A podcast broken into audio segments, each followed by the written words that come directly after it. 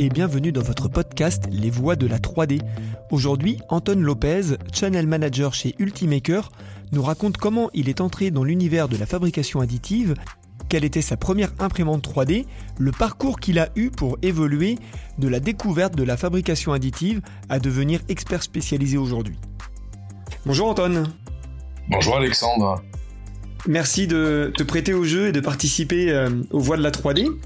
Est-ce que tu peux te présenter pour euh, nos auditeurs Je peux me présenter. Donc, je m'appelle Anton Lopez, j'ai une cinquantaine d'années et je suis tombé dans la fabrication additive dans les années 2011 presque presque par hasard. 2011 que j'allais dire presque quand toutes les planètes étaient alignées pour euh, finalement pour tomber dans la dans la dans la 3D en 2011 moi je faisais tous les ans un salon qui s'appelle le CES, le Consumer Electronic Show à, Las Vegas. Et cette année-là, euh, il y a eu plusieurs plusieurs facteurs. Le premier facteur, c'est que je m'occupais à l'époque, j'étais toujours channel manager pour un fabricant de microprocesseurs et l'ambiance dans le dans l'IT était un petit peu morose un petit peu un petit peu terne on cherchait des on cherchait des nouveaux produits on cherchait de l'innovation c'est pourtant un marché qui était très très novateur très très moteur et cette période-là était assez calme donc pas mal de mes revendeurs étaient en quête de chercher un nouveau produit pour chercher du business incrémental et en 2011 lorsque je suis allé sur le, salon sur le, le Consumer Electronic Show l'Electronic Show j'ai découvert par le plus grand des hasards 3D Systems et leur petite euh, leur petite machine FDM, leur petite printer. Et j'ai découvert cette petite machine assez euh, assez révolutionnaire et je me suis dit tiens c'est étonnant cette petite machine on parle de la 2D on parle de la 3D ça a l'air facile et je me suis dit tiens mes revendeurs pourraient être très très intéressés par ce produit là et donc je suis rentré en France avec l'idée de, de discuter un petit peu avec mes partenaires, avec mes revendeurs d'un produit qui pourrait rentrer dans leur catalogue, qui serait un petit peu plus, euh, un petit peu novateur. Et j'ai passé l'année 2011 à, réfléchir sur euh, à ce projet. Et il y a eu une petite, comment on dit, comment on pourrait dire, une petite révélation. J'ai rencontré, en tout cas, j'ai découvert sur internet une, une vidéo d'une petite fille dont le papa lui imprimait son exosquelette. Il fallait qu'il réadapte évidemment en fonction de, sa croissance. Et le fait d'avoir rencontré la 3D euh, début 2011, d'avoir découvert ce qu'on pouvait en faire, j'ai vraiment pris euh, la dimension de ce que ça pouvait changer dans, dans, dans la vie de, de, tous les jours. Et donc là, je me suis vraiment complètement investi dans la 3D et j'ai monté à ce moment-là une, une société qui s'appelait 3D Solutions System. Ça, c'était en 2012.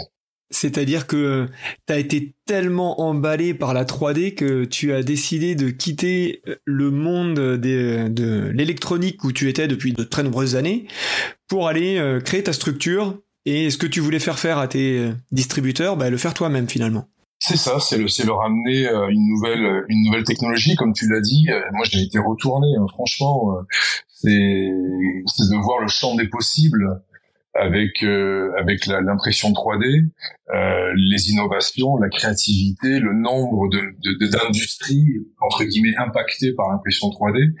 Oui, là, je me suis franchement dit qu'il y avait vraiment quelque chose à faire. Et puis, je crois que c'est surtout quelque chose qui est lié à la passion. Quand, quand, quand tu quand es passionné par quelque chose, évidemment, bah, tu te lances et, et tu comptes pas ni tes heures ni ton investissement. Et c'est exactement ce que j'ai fait. Super. Et donc tu crées euh, fin 2012 3D Solutions System, euh, qui euh, va exister pendant presque trois ans. Et ensuite, bah, finalement, tu l'aventure s'arrête et, et tu vas travailler pour des fabricants d'imprimantes 3D. Finalement, tu es passé des fabricants de microprocesseurs aux fabricants d'imprimantes 3D. Ouais, entre temps, je suis passé quand même par le par le statut de revendeur et finalement, euh, c'est un statut que je connais bien parce que j'ai toujours travaillé avec eux et j'ai appris beaucoup de choses. J'ai appris que je ne savais pas grand chose sur l'impression 3D finalement, même en se lançant avec toute la passion, toute la toute la toute l'envie euh, que, que, que, que je pouvais avoir à cette époque-là, ça suffit pas. Il faut une expertise. C'est un vrai métier. Euh, surtout qu'à cette époque-là, moi, je vendais du FDM et on peut pas dire qu'en termes de, de, fiabilité, on était à ce qu'on est arrivé aujourd'hui. Donc, ça a été une période d'apprentissage très très intéressante. Et j'ai, malgré cet échec, euh, j'ai vraiment voulu continuer parce que j'avais la même passion pour pour cette techno. Donc, j'ai rejoint un premier fabricant euh, de, de, de systèmes d'impression sur liquide résine résine liquide, de gros systèmes d'impression industrielle. Et là, je suis passé effectivement de l'autre côté. Alors d'ailleurs, c'est marrant parce que j'ai quitté le FDM à l'époque avec un, un, sentiment un petit peu de de me dire tiens, le FDM finalement c'est pas fiable, ça a pas forcément d'avenir. Et tu vois, dix ans après, je reviens dans le FDM, on en parlera si tu veux après, avec une conviction que le FDM aujourd'hui est une véritable réponse à l'état de l'art du marché, même si le marché va évoluer. En tout cas, l'état de l'art du marché répond à, plus de 80% du marché pour euh, compléter ce que tu disais, de toute façon, euh, les technologies qu'on avait il y a euh, plus de dix ans, eh ben, quelles qu'elles soient, ont toutes vraiment beaucoup évolué et se sont beaucoup fiabilisées. on le voit, on le, voit dans l'informatique. Bien sûr. le nombre de fois, on a tous connu de rebooter 20 fois, 30 fois, de réinstaller. Aujourd'hui, c'est plus le cas et c'est exactement pareil sur les machines 3D. On est sur des, sur des, niveaux de fiabilité qui sont relativement exceptionnels.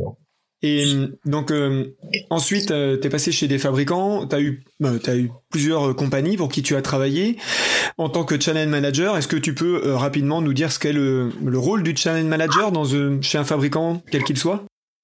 Alors, le channel manager, en tout cas, mon rôle à moi, comme je l'entends, c'est, c'est pas simplement d'aller euh, euh, faire le tour de, des revendeurs pour euh, pour relever les compteurs, hein, pardon de, de l'expliquer comme ça, mais c'est surtout de les accompagner.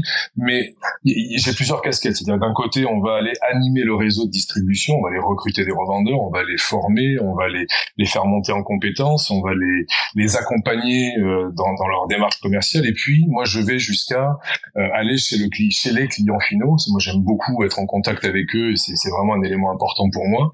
Euh, donc ça permet dans certains cas euh, même d'aller jusqu'à gérer le client, jusqu'à la commande et de basculer ensuite la commande chez le revendeur. Ensuite mon, rôle c'est évidemment c'est de faire en sorte que nos revendeurs euh, puissent avoir une croissance en termes de chiffre d'affaires et que par ce biais-là tout le monde puisse avoir aussi bénéficier de cette croissance. Tu tu fais le lien entre euh, le revendeur qui est au contact euh, du marché et des clients et euh, bah, ton l'entreprise pour laquelle tu travailles qui fabrique des machines et qui a besoin d'adresser un marché, sachant que bah, pour être dans ce rôle-là, les revendeurs ont souvent une ou deux spécialités ou des domaines d'activité où ils sont très très forts. Et du coup, en en ayant plusieurs, ça te permet d'adresser tous les marchés. C'est ça, exactement. On a des on a des revendeurs qui sont plutôt orientés éducation, des revendeurs qui sont plutôt orientés euh, industrie. Et c'est vrai que je, je, fais aussi office de, de, de pont entre les revendeurs et le fabricant que, que je représente. Euh, on a tout un tas de compétences en interne en termes d'application, d'engineering, de design, euh, qui permettent d'apporter tout le support nécessaire justement aux revendeurs. Et mon rôle, c'est de mettre les bonnes, les bonnes personnes avec les bonnes compétences en relation. Et alors, euh, pour finir la, présentation, c'était quoi ta première imprimante 3D tu, veux le, nom de la, le nom ah de la machine? C'était une, une cube, une cube 2 de chez de chez 3D System. Euh, il y avait une sacrée promesse derrière tout ça. Euh, c'est d'ailleurs peut-être quelque chose qu'on aurait dû euh, euh, sur lequel on aurait dû peut-être être un peu plus un peu plus rigoureux, mais c'était une sacrée promesse de pouvoir euh, avoir une imprimante 3D dans tous les dans tous les foyers euh, à l'époque. ça aurait nécessité évidemment d'avoir un peu plus de fiabilité, mais l'idée en l'idée en soi, la la la, la, la, comment on appelle ça, la, philosophie du, du printer de relocaliser ce que l'on veut produire, la philosophie reste la même, mais c'était ma première machine. Donc effectivement, j'ai passé beaucoup beaucoup beaucoup de week-ends dessus à comprendre, à essayer de comprendre pourquoi euh, euh, ça marchait dans certains cas, puis parfois ça marchait beaucoup moins bien. Donc euh, j'ai passé beaucoup de temps dessus. On en est tous là, notamment sur ces sur ces premières imprimantes. effectivement, on peut vite passer du temps à comprendre pourquoi ça marche ou ça ne marche pas. et d'ailleurs, c'est le rôle souvent des, des distributeurs d'accompagner les, les, utilisateurs dans leur montée en compétences et l'utilisation de, de leur machine. Donc aujourd'hui, tu es chez Ultimaker, qui est un fabricant de machines FDM. C'est ça, exactement. C'est une société finalement on, on avait le, c'est une société qui, qui, qui, est créée en 2012 hein, aussi, je crois, je les ai rejoints il y a quelques temps, il y a quelques mois. En fait, j'ai, je suis vraiment revenu dans le monde du FDM. Je le disais tout à l'heure, moi j'ai quitté le monde du FDM avec un petit peu un, un petit peu un ressenti, une, petite amertume en me disant bon, les machines sont pas prêtes, on n'est pas prêt à aller sur, marche, sur ce marché-là. J'ai découvert, je te dis, les printers, les gros printers industriels sur de, de, de, la résine liquide, et j'ai pensé qu'à ce moment-là que le FDM n'avait pas forcément d'avenir. Et au fur et à mesure du temps, c'est exactement le contraire qui, qui s'est avéré, c'est-à-dire que le FDM est devenu de plus en plus fiable euh, et, et, répond, je te le disais tout à l'heure, à, à 80% des demandes clients. En plus de ça, on est sur des machines relativement fiables, comme je le disais, et ça c'est vraiment le plus important. C'est-à-dire qu'il y a aujourd'hui en termes de dépannage, ce qui va euh, impacter euh, financièrement un revendeur et évidemment un constructeur, euh, c'est le SAV. Donc moins il y a de, de SAV, bah, j'allais dire plus euh, plus il y a de satisfaction de la part du client évidemment, puis de la part de nos revendeurs qui interviennent beaucoup moins et donc qui perdent beaucoup moins d'argent. Donc on est sur des sur des sur des printers qui sont extrêmement euh, fiables chez Ultimaker. Bah, c'est toute sa réputation et c'est ce qui fait la différence sur des gros systèmes d'impression industrielle et on voit euh, émerger de plus en plus des fermes d'impression 3D Ultimaker FDM euh, qui qui répondent à une demande du, de, de, de gros systèmes industriels. Et alors du coup, si on prend un peu de hauteur, comment tu vois euh, l'impression 3D aujourd'hui? T'en as parlé un petit peu sur le côté euh, FDM, ferme d'imprimantes 3D qui peuvent répondre à tout, vraiment beaucoup de problématiques. Mais euh, d'un autre côté, on a aussi énormément de fabricants d'imprimantes qui proposent des machines industrielles hyper productives. Bah voilà, comment comment toi tu vois ce, ce marché-là, cette carte avec tous ces acteurs? Quel est ton avis? mon avis, c'est qu'on a encore du mal à, faire bouger euh, les, les, habitudes qui sont celles d'entendre de, ça marche très bien comme ça, on a toujours fait comme ça. Donc on a encore besoin de, de prouver que la fabrication additive apporte vraiment une réponse. Peut-être que on a eu un mauvais message dans les années 2000, 2010, 2015, on n'a pas eu le bon message aujourd'hui. Mais il faut à nouveau, euh, je pense, prouver la, la, performance de la fabrication additive. Et pour ça, il faut qu'on aille au contact du client et j'allais dire prouver ce que l'on prétend aujourd'hui sur la fabrication additive et c'est pas euh, c'est ça, ça, ça, prend du temps de convaincre un client de passer sur la fabrication additive. Et effectivement, euh, moi également en tant que distributeur d'équipements 3D, on est face à cette problématique où on a de nombreux cas d'application qui montrent que la fabrication additive est adaptée pour tout un tas de domaines industriels et de l'autre côté, on se rend compte que de très nombreux industriels sont encore euh, soit un peu timides, soit pas encore euh, pas forcément au courant des possibilités euh, de l'impression 3D. Et c'est là toute la difficulté. On le voit la semaine dernière. Il y avait le salon Global Industrie où on se rend compte que l'impression 3D c'est juste un tout petit monde au sein d'une très grosse industrie, euh, bah, comment on fait pour faire passer ce message? Comment on fait pour euh, convaincre les gens? Parce que nous, on le sait que ça marche bien. L'impression 3D, finalement, ça n'a que une trentaine d'années, 30-40 ans. Donc c'est un marché finalement assez jeune euh, qui a démarré, encore une fois, il y a une, il y a une trentaine d'années. Donc ça, ça avance petit à petit, ça avance, ça prend un petit peu de temps, euh, ça nécessite euh, un changement assez drastique dans certaines entreprises, et puis ça demande à, pas mal de à pas mal de métiers de changer leur façon de designer, par exemple. Donc finalement, 30-40 ans, c'est pas si vieux, et finalement, on a déjà beaucoup avancé, mais on aurait pu croire, en tout cas moi j'y ai cru, qu'on irait beaucoup plus vite par rapport à ça. Mais l'adoption en elle-même de l'impression 3D nécessite pour une entreprise une vraie réflexion. C'est pas simplement pour imprimer une pièce, c'est pas simplement pour répondre à un, besoin particulier. Il faut repenser euh, le modèle de la fabrication additive. C'est-à-dire pourquoi on va prendre de la fabrication additive? C'est pour répondre à une demande particulière. Qui est quoi? C'est celle de la d'aller pouvoir customiser euh, chaque pièce qu'on va imprimer, c'est de pouvoir répondre rapidement en termes de production à la demande d'un client. Donc tout ça, il faut pouvoir l'intégrer dans des process industriels qui sont des process industriels traditionnels et pour lesquels il faut encore du temps pour amener ces changements. Ouais, je suis bien d'accord avec toi. Effectivement, on a euh, souvent euh, envie que ça aille beaucoup plus vite, mais n'oublions pas que on est tout jeune comparé au reste de l'industrie.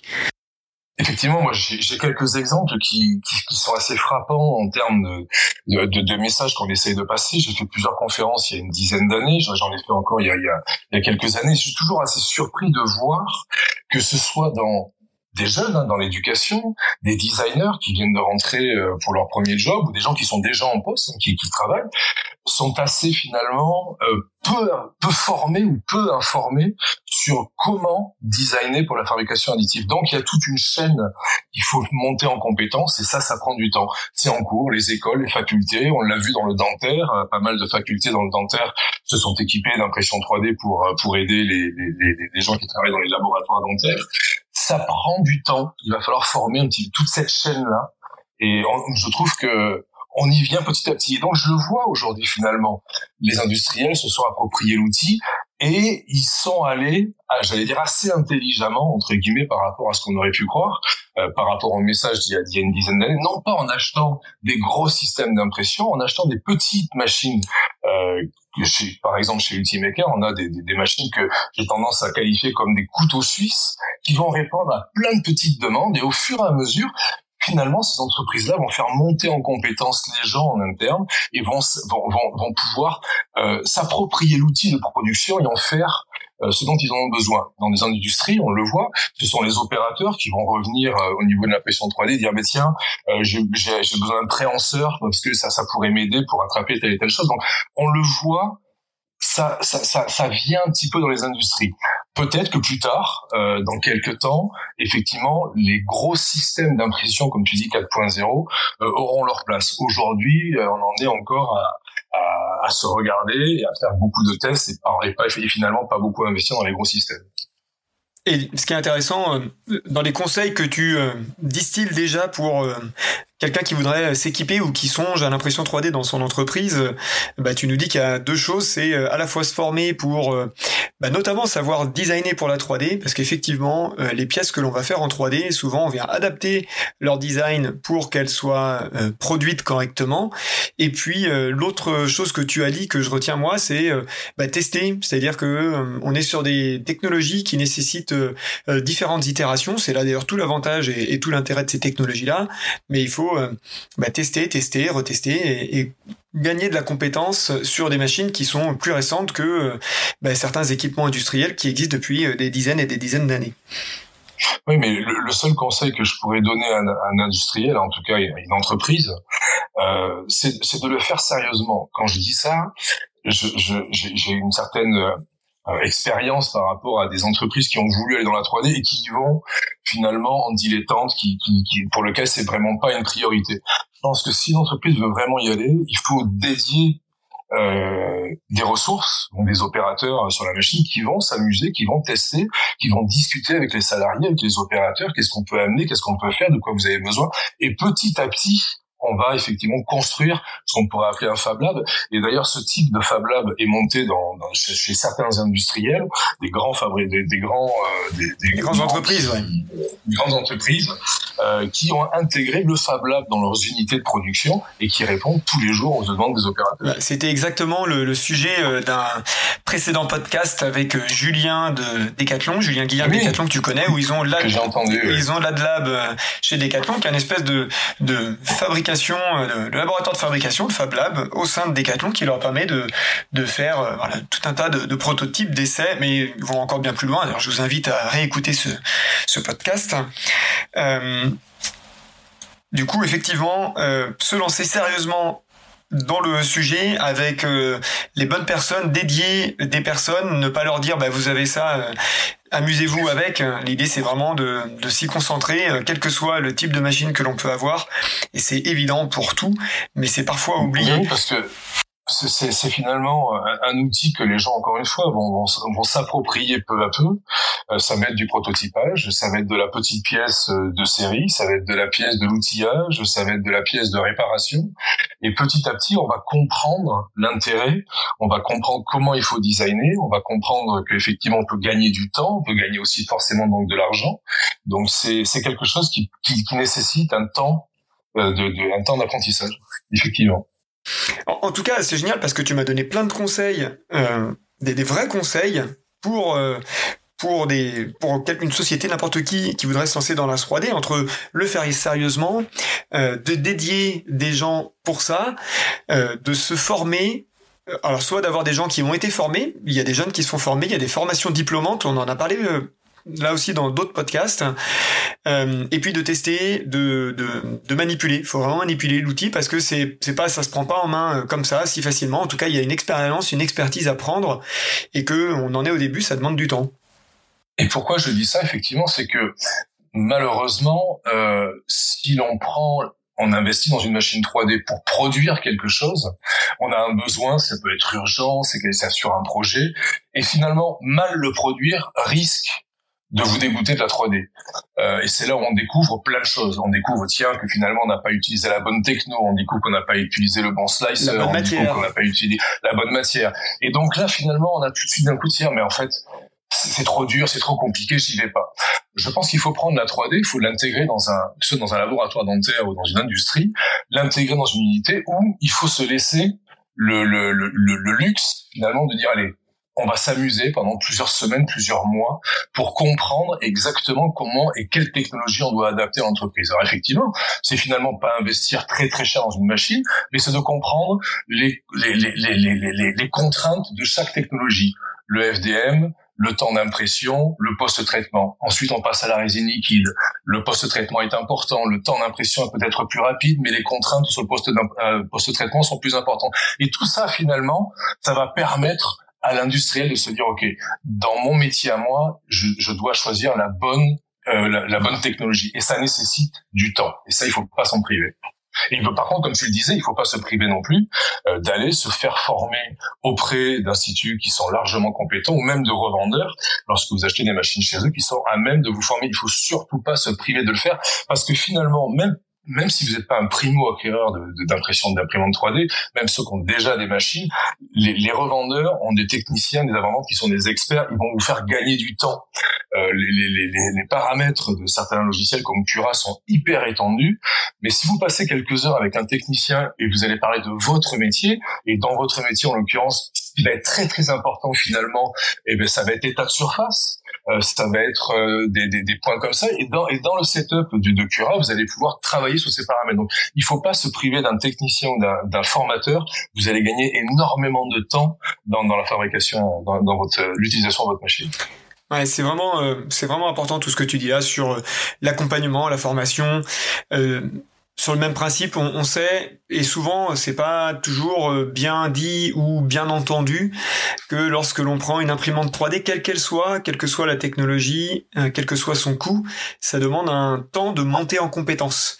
Et souvent, souvent ça, euh, ben parce que il y a un client qui est très pressé d'avoir sa machine et un vendeur qui est très pressé de vendre, eh bien on, on laisse entendre ou on laisse faire sur le fait que ça peut aller très très vite à bien maîtriser, alors que non, c'est pas vrai. Il faut quelles que soient les technologies, mais quelques semaines. Ça ne demande pas des mois, hein, ça ne demande pas des années, mais il faut souvent deux, trois semaines, un mois, plus, un peu, plus ou moins en fonction de l'utilisateur, mais pour euh, bien euh, prendre euh, en, en compétence, pour bien prendre en main l'outil qu'on va utiliser et, et, devenir expert, comme tous ceux qu'on va entendre dans les voies de la 3D tu, tu, tu, le vois dans les matériaux, dans le FDM, nous on a plus de 200 matériaux chez Ultimaker. Je sais que il y en a des centaines sur le marché d'ailleurs. Ouais, et dans, dans la résine liquide c'est pareil, c'est des centaines de matériaux. Dans la poudre c'est pareil, donc c'est vrai que ça demande un temps de, de compréhension. Ensuite, euh, ça demande un temps de formation, mais pas simplement à l'opérateur. Il y a aussi au designer qui va redesigner ses pièces. Il y a, il y a plein de euh, plein de métiers qui sont qui sont impactés, qu'il faut sur lesquels il faut prendre le temps euh, de, de, capitaliser autour de l'impression 3D. Exactement. Et alors, euh, si on voit plus loin, euh, parce que là, on a parlé de ce qui existe, on a parlé même de ta première machine, on a parlé du marché aujourd'hui, de comment l'aborder, plein de super conseils pour les futurs utilisateurs. Comment toi, tu vois le marché évoluer, je sais pas, dans 5 ans, dans 10 ans, ça va très très vite. Qu'est-ce que tu vois venir? Comment tu le vois se structurer? Je, je, vais te faire une réponse. Je, je vais pas te faire la réponse de tout le monde. Je vais pas te dire ce qui évolue énormément, c'est les matériaux. Et évidemment, c'est les matériaux. Mais je pense que ce dont on a besoin, c'est de démocratiser finalement l'outil de conception 3D. Parce que ce qui manque aujourd'hui, c'est la compétence. Très clairement, aujourd'hui, des designers, c'est un vrai métier. Il faut une formation. Euh, je veux dire, on, on, se, on, se, on se découvre pas demain matin une, une des compétences de designer sur AutoCAD ou ce genre de logiciel. Je pense que faciliter l'accès à cette compétence ou faciliter l'accès au STL, euh, à la conception d'un fichier STL, je pense que ça fera partie des, des choses qui vont pouvoir aussi accélérer l'acquisition de, de, de, de l'impression 3D. Je dis ça parce que on a tous entendu parler de ChatGPT il y a pas longtemps, euh, et je crois savoir, ou en tout cas j'ai entendu dire que certains travaillaient déjà sur une intelligence artificielle qui nous aiderait, qui nous assisterait dans la réalisation de certains fichiers STL. Donc moi qui n'ai aucune compétence dans le design, je me régale à l'idée de pouvoir discuter avec une IA et de lui expliquer ce que je veux comme fichier et avec quelle cote. J'espère qu'un jour ce sera possible et si c'est le cas et si vraiment ce qui est promis arrive dans quelques temps, je pense que ça pourra faire partie des gros accélérateurs aussi euh, pour pas mal de gens qui finalement euh, n'ont pas la compétence informatique, ils n'ont pas la compétence software et qui ont besoin de, de l'acquérir. Euh, on en parlait dans le précédent podcast avec euh, avec Julien de euh, ce type d'innovation. Et euh, ça existe déjà, c'est en devenir, c'est extrêmement basique, Exactement. mais ça existe sur un logiciel de d'intelligence avancée où on vient dire ce que l'on veut comme produit et le logiciel vous sort un fichier STL qui a la qualité qu'il a, mais ça veut dire que ça marche. Faut juste bah, le temps va permettre d'optimiser d'optimiser tout ça. Mais c'est un sacré assistant, c'est un, un fabuleux assistant pour, pour designer pour des gens qui n'ont pas la compétence. Exactement.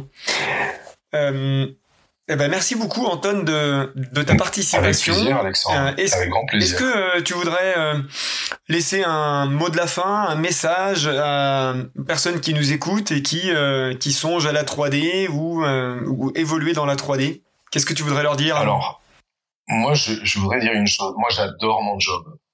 J'adore mon job parce que dans la 3D justement, tous les jours, on a euh, des cas d'application qui sont tous différents. Mais ils ont tous, par contre, une chose en commun, c'est que je travaille aussi avec des gens qui sont passionnés par leur par leur travail, des bijoutiers, euh, des dentistes, euh, des chirurgiens avec lesquels on travaille sur des implants euh, biodégradables et biocompatibles euh, dans l'automobile. Donc on travaille finalement que avec des passionnés. Et ça, c'est vraiment pour pour pour le coup un métier que, que je conseille parce que on ne s'ennuie effectivement jamais et on a toujours, on travaille toujours avec des gens passionnés. Et des gens passionnants. tu es gentil. Merci, je prends ça pour moi. Euh, avec plaisir. Merci beaucoup Anton euh, pour ta participation. Toi, et puis à très bientôt. Et n'oubliez pas, abonnez-vous aux Voix de la 3D.